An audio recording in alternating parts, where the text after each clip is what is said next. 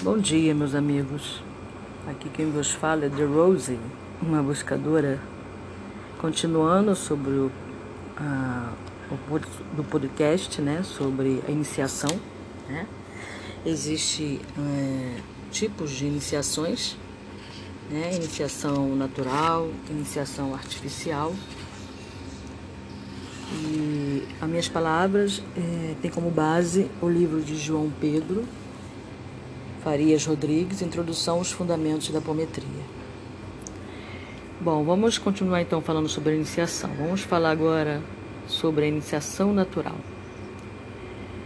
É, na Bíblia, em Mateus capítulo 21, versículo 21, temos a seguinte frase: Em verdade vos digo que, se tiverdes fé e não duvidardes, não só fareis o que foi feito à figueira, mas até se a este monte dissertes, ergue-te e precipita-te no mar, assim será feito.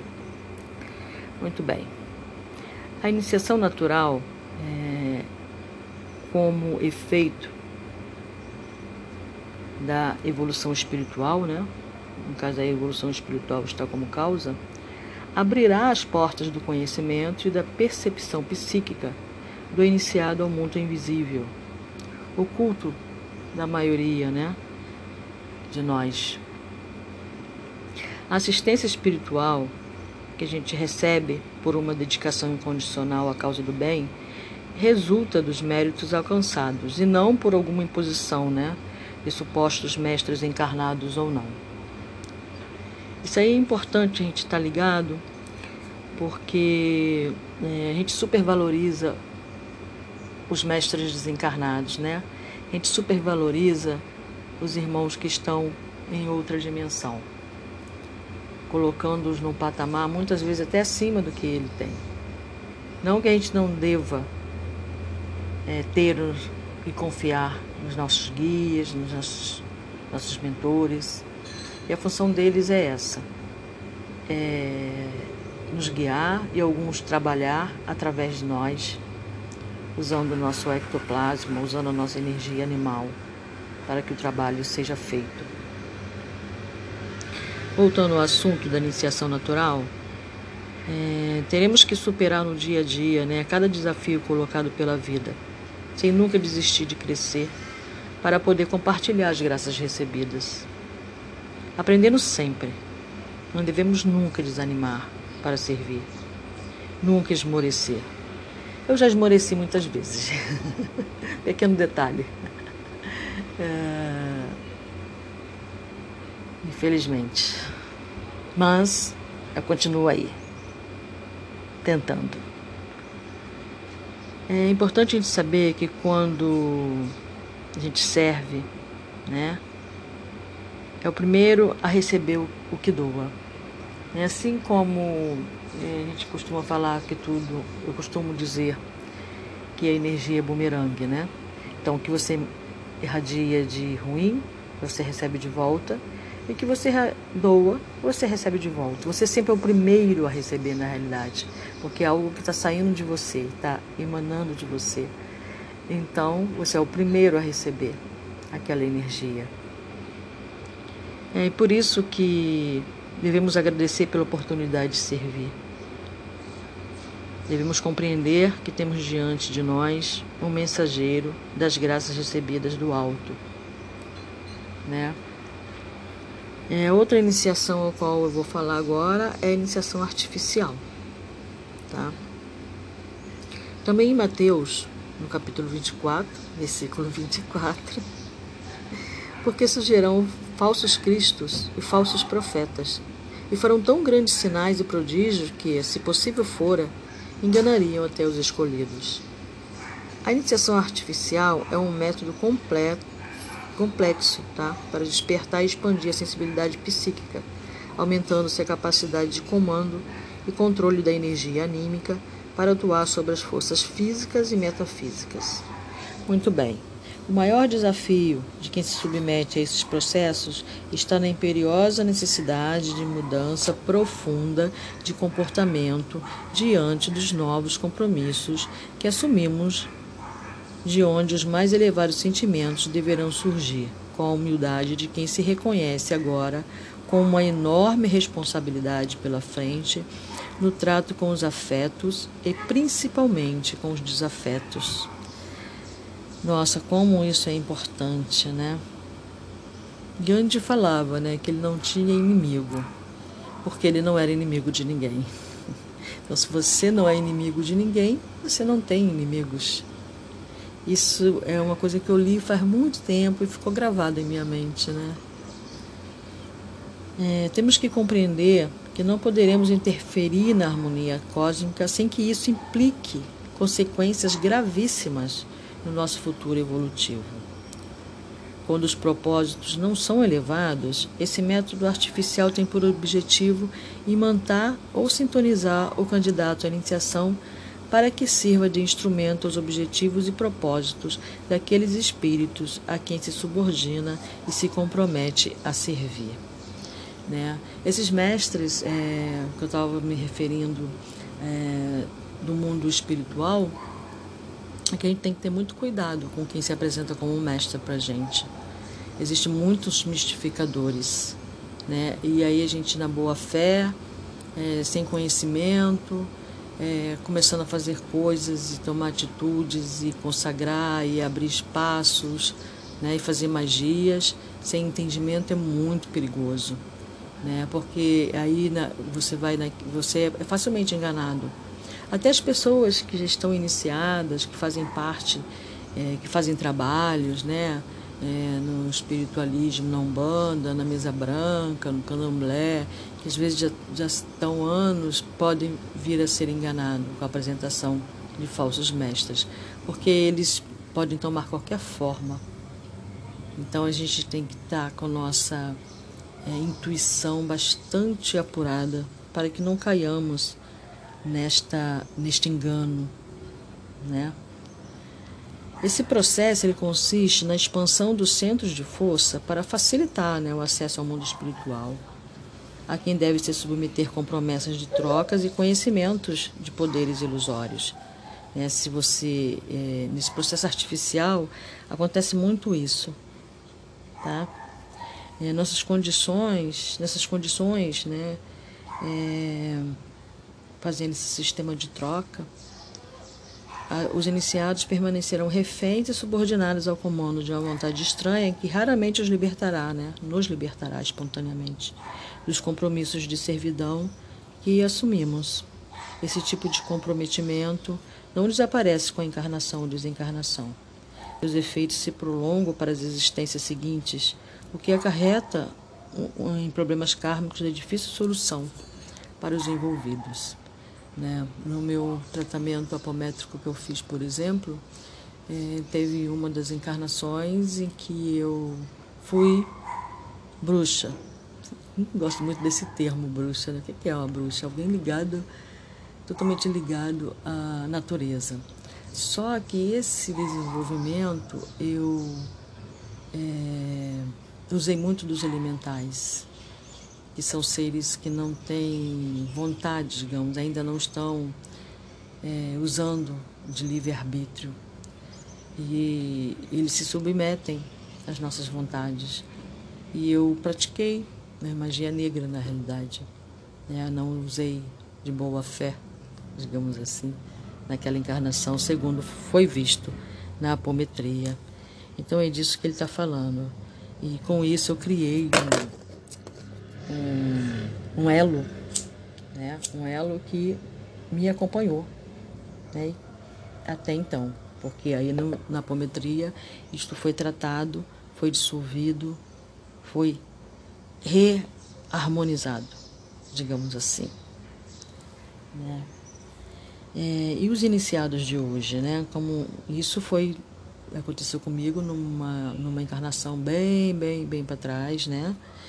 É, mas, graças a Deus, até onde eu sei, isso já está harmonizado.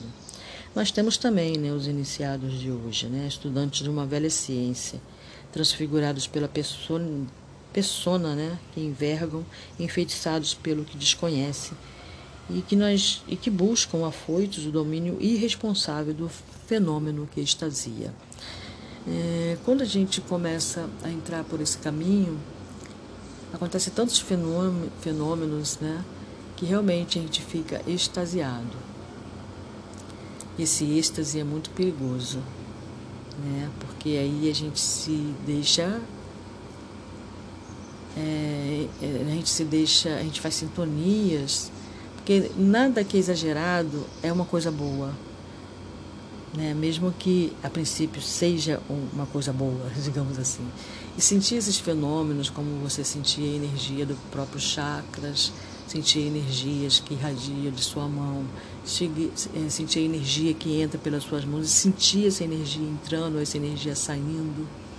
Né? Sentir os movimentos nos, nesses sete chakras principais, é tudo muito maravilhoso, com certeza. Mas tenham, tenhamos cuidado com esse maravilhar-se, tá? É, alguns desses fenômenos dominando fragmentariamente uns poucos fenômenos sem o conhecimento das leis que os rege, sem a consolidação de uma disciplina de serviço que a prática da caridade proporciona. É, tudo o que a gente desenvolve como mediunicamente ou tudo que nós é, desenvolvemos no nosso ânimo, ele tem que ter o propósito da caridade, o propósito de ajudar o caminhar da humanidade, o caminhar das pessoas que estão à nossa volta, o caminhar das pessoas que chegam até nós. Né?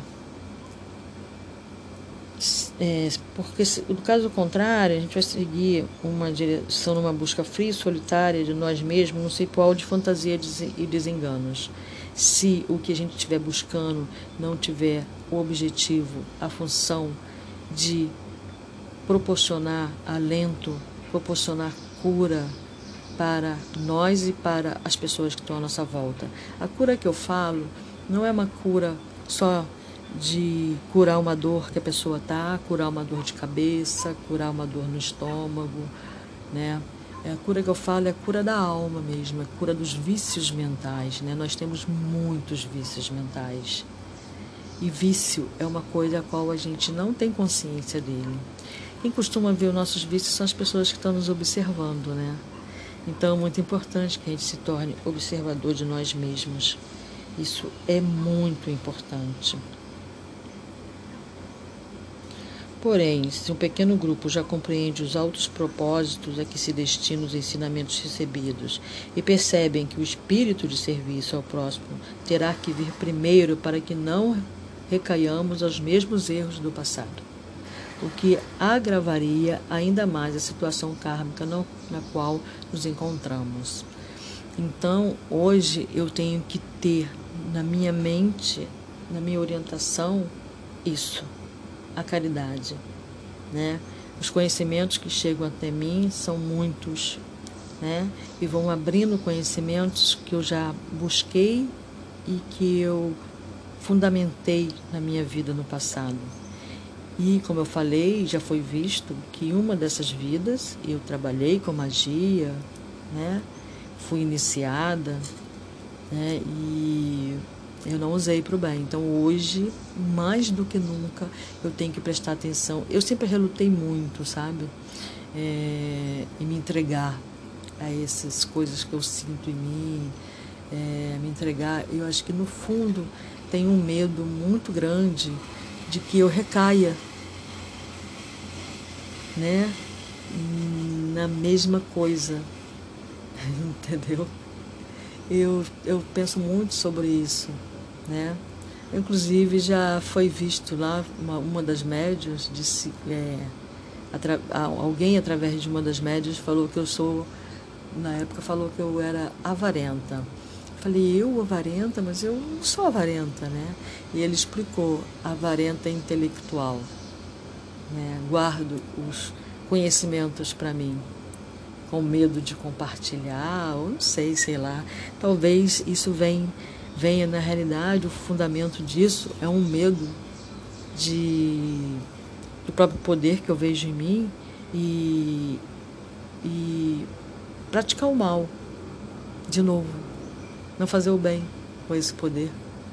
E aí eu sempre tenho esse, essa onda, eu fico numa onda, lá em cima, cá embaixo, lá em cima, cá embaixo. Eu já fugi de situações né, em que eu estava em posição de poder e realmente eu fugi literalmente naquele local. Quando eu vi que esse poder estava expandindo, estava chegando às pessoas, e as pessoas ela têm uma tendência à idolatria de uma forma geral. Isso me assustou demasiado. Mas me assustou não pela idolatria, digamos assim, das pessoas necessariamente, mas de da, medo da vaidade tomar conta, medo do que viria dali para frente, sabe? Então é porque é muito importante que a envergadura desse caminho seja a caridade. Né? Às vezes, a suspensão terapêutica da iniciação é necessária. Né? É, entretanto, esbarra sempre no desejo sincero de inter... do interessado em libertar-se daqueles a que se subordinou por interesses pessoais. É importante considerarmos que o consulente, quando a gente faz um trabalho é, voltado para a caridade, né, é, esse consulente pode fazer parte da rede de comando e, neste caso, poderá não se interessar pela libertação da situação em que se encontra. Algumas vezes por ignorância, medo, por motivações pessoais, né? Como eu acabei de falar, que oculta durante o atendimento espiritual. Né? O processo de suspensão do compromisso assumido consiste na desmagnetização, na desintegração de tudo que existe de instrumental no plano astral como contraparte de tudo que foi utilizado no plano físico durante, durante a iniciação. Então, quando eu fiz o, o tratamento apométrico, foi isso que foi feito. Essa desmagnetização, essa desintegração de, do instrumental. Que instrumental são esses? Cetros, jarros, potes, medalhões, todas essas coisas. Né? Se a gente usou tudo aquilo para é, fazermos mal aos nossos inimigos, né? E etc. E quando a gente está nesse, nesse, fazendo esse tratamento com as pessoas, a gente deve resgatar e tratar todos os espíritos que ainda guardam e protegem o local do ritual de iniciação de vidas passadas, encaminhando-os para os setores de triagem e orientação na espiritualidade. É, o consulente, que é a pessoa que está vindo até nós, tem que ser desligado dessa faixa de vivência do passado com a despolarização dos estímulos da memória. Foi o que foi feito a mim naquele momento. Mas ainda ficou esse medo, né? Posteriormente, deve-se fazer uma polarização no presente durante o atendimento com estímulos novos e propósitos superiores, os quais ele deverá manifestar no futuro próximo por vontade própria. Então, pode haver a suspensão da mediunidade por intervenção superior, quando se tratar de servidor comprometido com a prática do bem, mas que use e abusa da sensibilidade que possui em detrimento da harmonia alheia. Nesses casos, além da despolarização da memória, faz-se uma redução da abertura dos centros de força superiores. Então, é reforçado aqui que o conhecimento adquirido e o qual deveria ter como função a prática do bem não será apagado né? Como eu falei no, no anteriormente, tudo o que a gente desenvolveu fica guardado no nosso campo acástico, no campo acástico e na nossa memória, no nosso corpo búdico. Tá? Nada é apagado. E quando a gente, essa suspensão de iniciação, né, ou até de, de desenvolvimento dessa mediunidade, fica em oculto pelo tempo necessário até que haja uma libertação superior que permita acessá-lo novamente. É, eu fiz um podcast sobre a ayahuasca, né? Sou asqueira. E essa liberação está acontecendo através dessa, dessas consagrações que eu faço na ayahuasca, tá?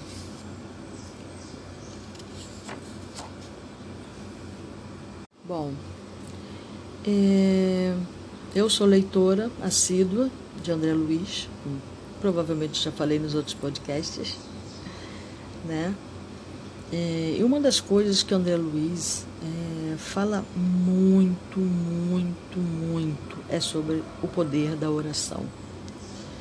É, a oração feita de forma sincera por qualquer ser humano, independente dele se considerar um ateu ou dele, dele se, ser evangélico, católico, espírita disso, espírita daquilo. A oração é fundamento, ela é a base de tudo.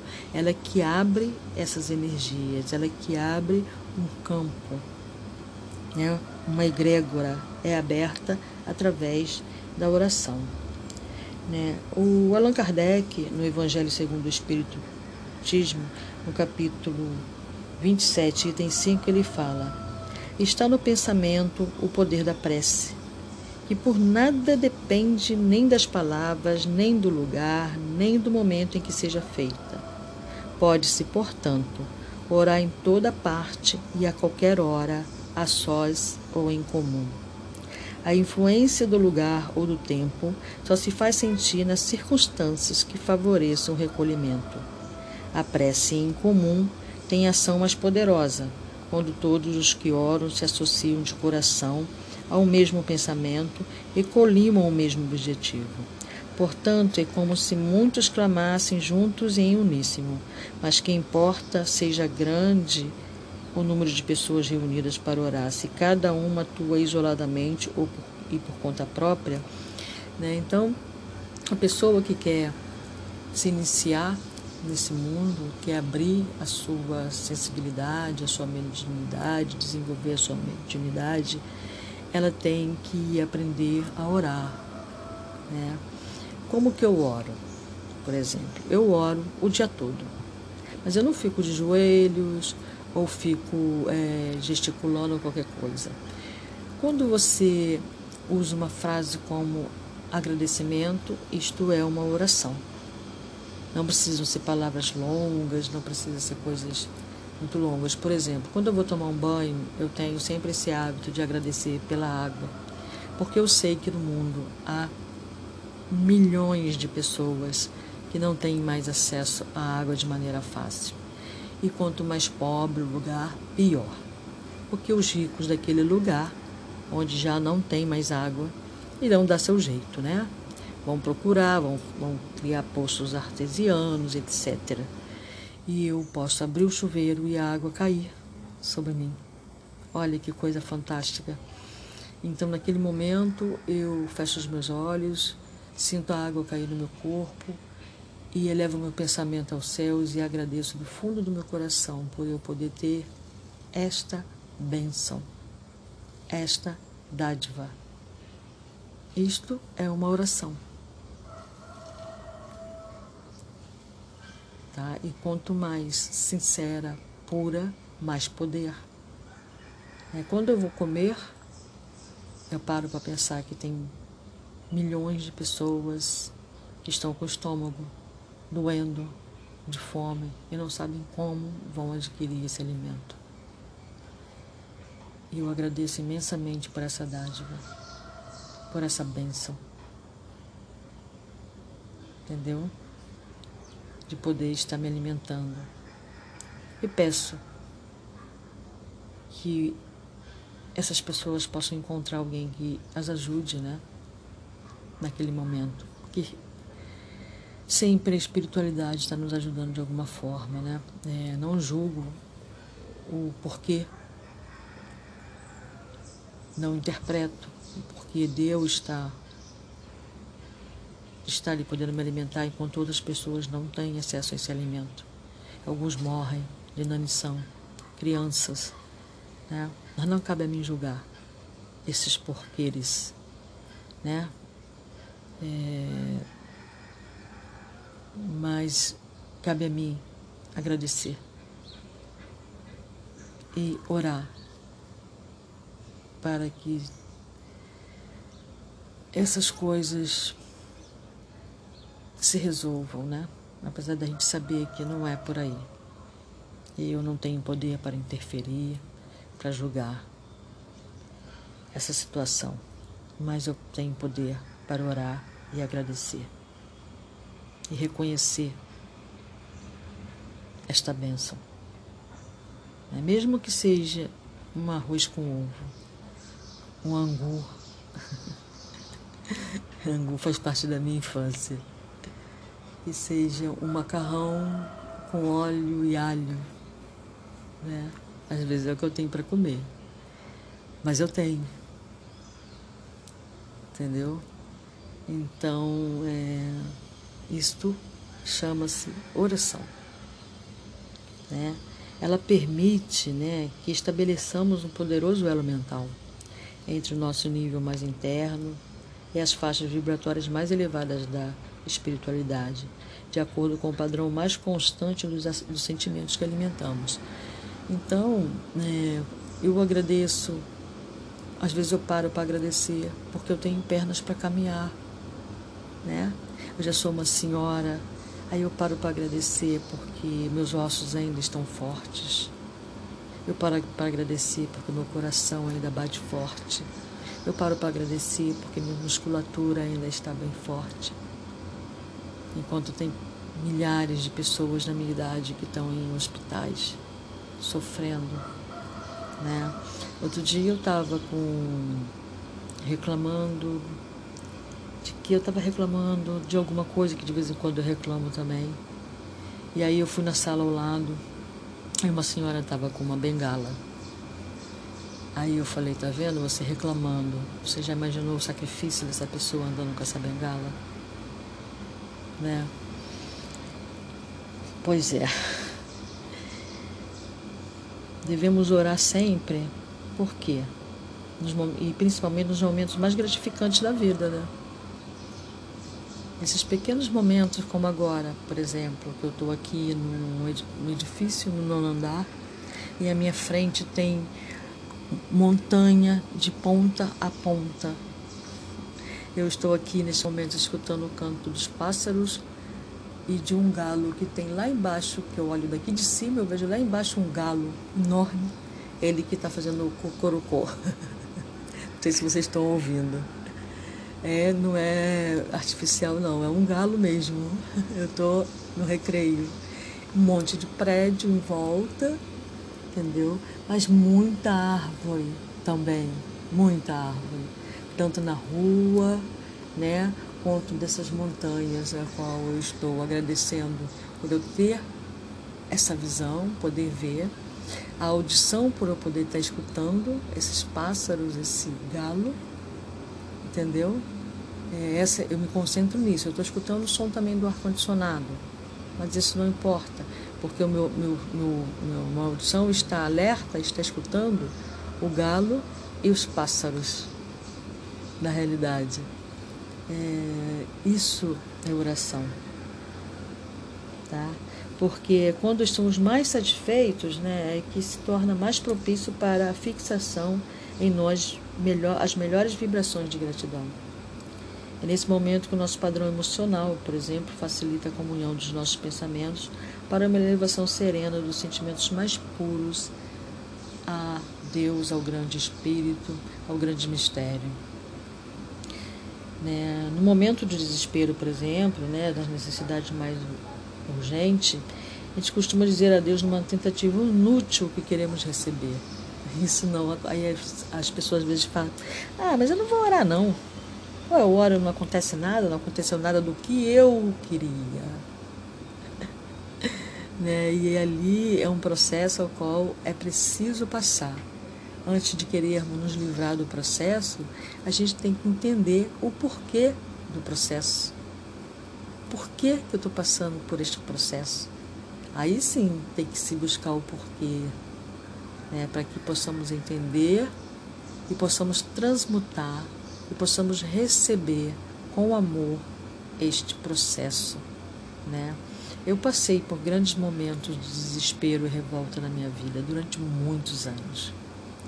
Hoje eu entendo que eu perdi alguma coisa ali, ao invés de agradecer, de ver e compreender, mas também eu não tinha essa compreensão necessariamente. Né? É, ainda não tinha aberto esse canal de gratidão.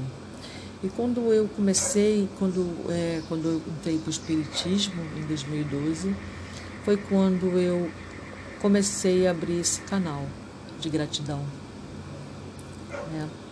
E a gratidão pensamento de gratidão, é uma força imensa de oração, de conexão com os espíritos não enganadores, né? Os espíritos, os seres ascensionados, os seres é, que têm condições de nos ajudar, porque a gente precisa muito.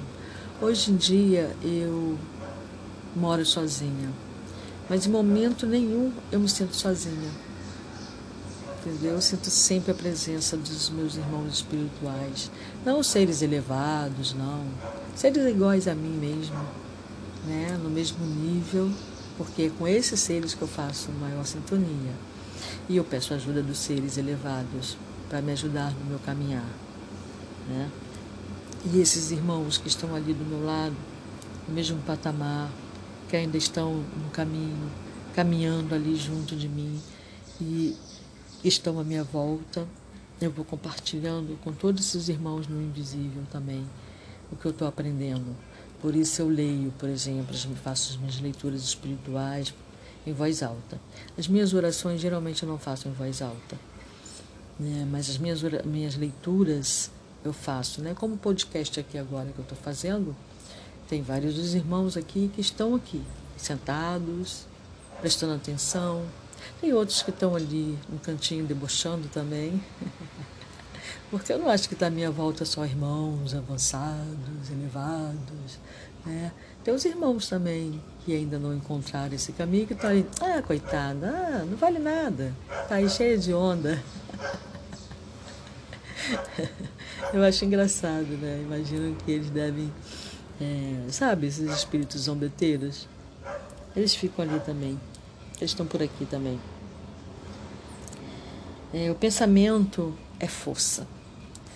É, quando eu frequentava essa casa espírita, hoje tem um irmão que é líder nessa casa, e ele pontuava essa frase frequentemente, né? Eu ia todo sábado.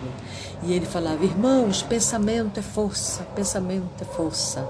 Eu ficava imaginando, será que ele entende o que ele está falando também, né? Porque pensamento realmente é força. O que, que eu entendo por pensamento é força, né? O que será que ele quer dizer com pensamento é força? Como que ele vê esse pensamento é força? Né? Não sei. Na verdade, nem me interessa muito para saber. Ele é que tem que saber. ele deve entender. Ele falava muito, muito, muito sobre isso. E ele vivia, ele era um espiritualista de muitos anos, teve muitas experiências, né, que ele contava para gente. Então, provavelmente ele entendia. Né? Ele estava tentando fazer com que nós nos entendêssemos. É, e ao saber disso, entretanto, não devemos nos iludir pela quantidade de palavras ou pela extensão da oração. Né? Como eu falei, a gente não deve ficar achando que por muitas palavras é que a gente vai fazer a conexão. É, o simples ato de você sentar, enquanto tem pessoas que não têm condições de sentar, que está numa cama entrevado, é, tendo que ser carregado tendo que ter uma comadre embaixo de si para fazer as suas necessidades.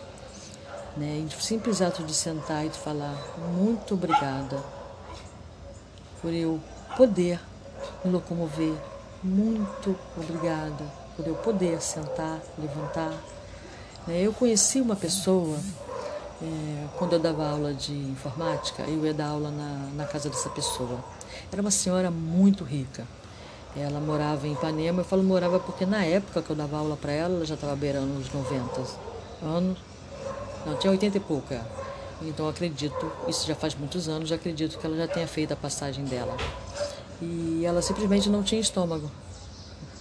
Eu não sei, não sei explicar que tipo de operação que fizeram nela, mas ela tinha alguma coisa no lugar do estômago, então ela não podia comer coisas sólidas. Ela era muito, muito, muito magra e ela recebia é, o alimento dela só de maneira líquida mesmo. Né? Não podia ter sopa com coisas dentro, não podia ser pastosa nem nada, tinha que ser coisa líquida.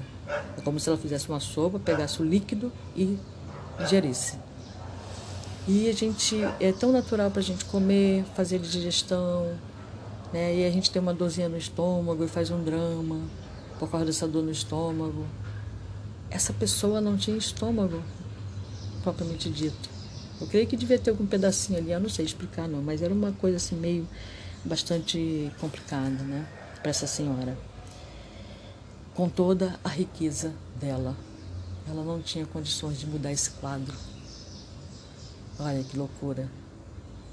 Né? A gente reclama por não ter dinheiro. Porque se a gente tivesse dinheiro, a gente teria condição disso, a gente teria condição daquilo, teria condição daquilo outro. Talvez por ela ter dinheiro, ela teve condições de arrumar essa cirurgia aí, que eu não entendo, de maneira que ainda cons conseguia ingerir coisas líquidas e ainda estava viva. Provavelmente por ela ter dinheiro, porque se fosse uma pessoa muito pobre já teria ido, mas você vê, com toda a condição, olha a condição que essa pessoa vivia. E ela estava querendo aprender informática. Eu era professora dela. Muito show, né? Muito inteligente também.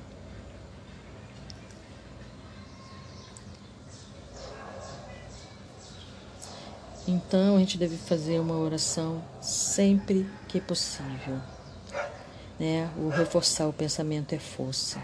Se o poder da oração está no pensamento, precisamos pensar serenamente no que dizemos e sentimos quando oramos. Isso tem que vir internamente, tem que vir do coração. Né? Então faça sua oração, sempre que possível, no silêncio do seu coração. Né? Não é o ruído externo que perturba a nossa serenidade, e sim aquele que surge das nossas turbulências interiores, nascidas das desarmonias que alimentamos e carregamos zelosamente. Né? Cada um de nós deve descobrir como estabelecer a conexão interior com o Criador sendo desnecessário que se faça em voz alta e em público. Né? Isso é uma coisa que Jesus chamou muita atenção. Né? Os fariseus né, no templo. Não sei se quem está me ouvindo já leu a Bíblia alguma vez, mas tem uma passagem lá em que Jesus entra no templo né, dos judeus, e tinha lá os, os, fariseus orando em pé, em voz alta, e ele virou para esses fariseus e o chamou de hipócritas. Ele falou: Não orem como os hipócritas, que oram em pé e de frente de todo mundo. Né, ele chamou de hipocrisia. É, oração ela é feita em qualquer momento da sua vida, no silêncio da sua alma, da sua mente.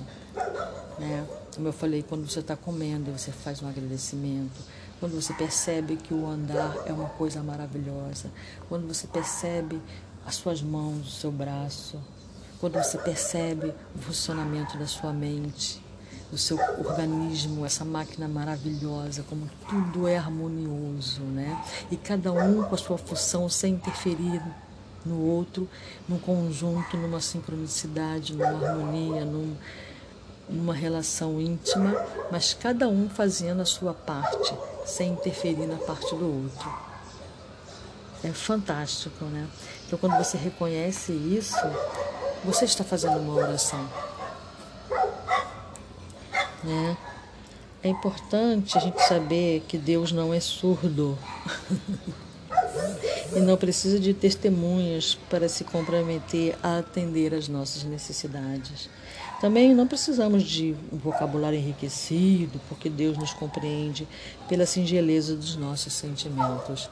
Esse irmão ao qual eu falei, né, que sempre falava para nós que o pensamento é força, ele contou uma história uma vez sobre, ele está falando sobre oração, inclusive, e ele falou sobre é, um irmão que só orava da seguinte forma, todos os dias: Deus, eu estou aqui. Era esta a oração. é, é então que cada um que está ouvindo encontre o seu momento, a sua oração interna. Né? A energia da oração está no sentimento puro de quem quer se encontrar com o Criador, despido de todas as máscaras do cotidiano. Não adianta querer mostrar para Deus que você é muito bom, que você merece. Ele conhece cada um de nós e tudo que nos vem já, já foi feito. Tudo está no ar. Entendeu? Tudo está ali à nossa volta. Só basta a gente esticar a mão puff, e puxar.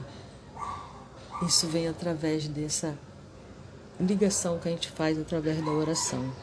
Né? É, a energia da oração está no sentimento puro. Ele nos conhece como realmente somos, então não adianta querer chegar diante dele com máscaras, com fingimento, porque ele vai saber que tu está fingindo. E aí eu tinha uma, uma vez também, eu escutei um irmão numa, numa palestra falando que às vezes a oração ela não, não passa nem as paredes. Se ela não for sincera, se ela não for pura, se ela não for sem máscara, ela não sai nem do lugar, né? não cria nenhum vórtice. Entendeu? Por isso, a gente deve agradecer sempre por todas as oportunidades concedidas para o nosso enriquecimento, mesmo quando estamos diante das maiores adversidades, pois estas sempre trazem possibilidade de crescimento. Né? Então, antes da gente nos desesperar diante de um desafio, né? Procuremos saber o que a gente tem que aprender com aquele desafio.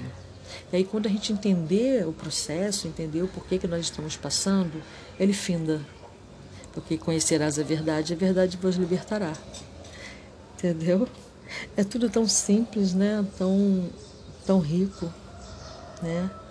Acredite que quando estamos orando, Jesus está trabalhando e onde a nossa mão não alcançar, a dele alcançará. A oração que ele nos ensinou mostra que primeiro devemos buscar Deus para que Sua vontade se manifeste através de nós.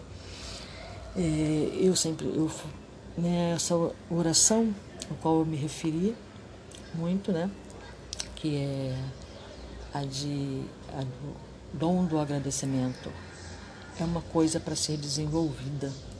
Quanto mais você começar a perceber o quanto você tem a agradecer, mais você vai crescendo nessa sintonia, mais você vai abrindo esse campo, mais você vai criando esse vórtice, você vai criando uma egrégora em torno de si mesmo que vai fazer a conexão com o alto.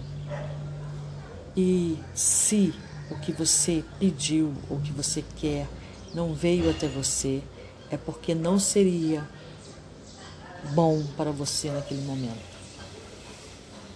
E que talvez viesse trazer até algo que você não está preparado para receber naquele momento. Então, antes de nós querermos isso ou aquilo, diante do desespero que nós estamos, nós devemos entender o processo e lembrar sempre que o pensamento é força, que nós temos que limpar esse pensamento através da oração e que o ato da gratidão está intimamente ligado com a abertura desse vórtice, com a elevação desta egrégora.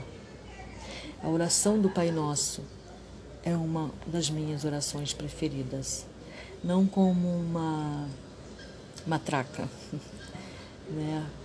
Mas esta oração, eu acredito, toda vez que eu a faço, eu pego a imagem de Jesus sentado, fazendo a oração com os discípulos à volta dele. E ele ensinando como orar. Aí ele faz o Pai Nosso. O Pai Nosso, ele é uma oração que ensina quais o processo, como é a métrica ou como é a técnica de uma oração. É isso que é ali os passos que ele dá no Pai Nosso. Eu faço o Pai Nosso para que eu possa fazer essa conexão com Jesus, que é o meu mestre, o meu rei. Né? Então, esse podcast que eu deixo hoje com vocês, espero que tenha servido como alento, que traga essas informações traçam, tragam modificações, compreensões, entendimentos, amor. A paz de Jesus esteja conosco. Assim eu disse, The Rose, uma buscadora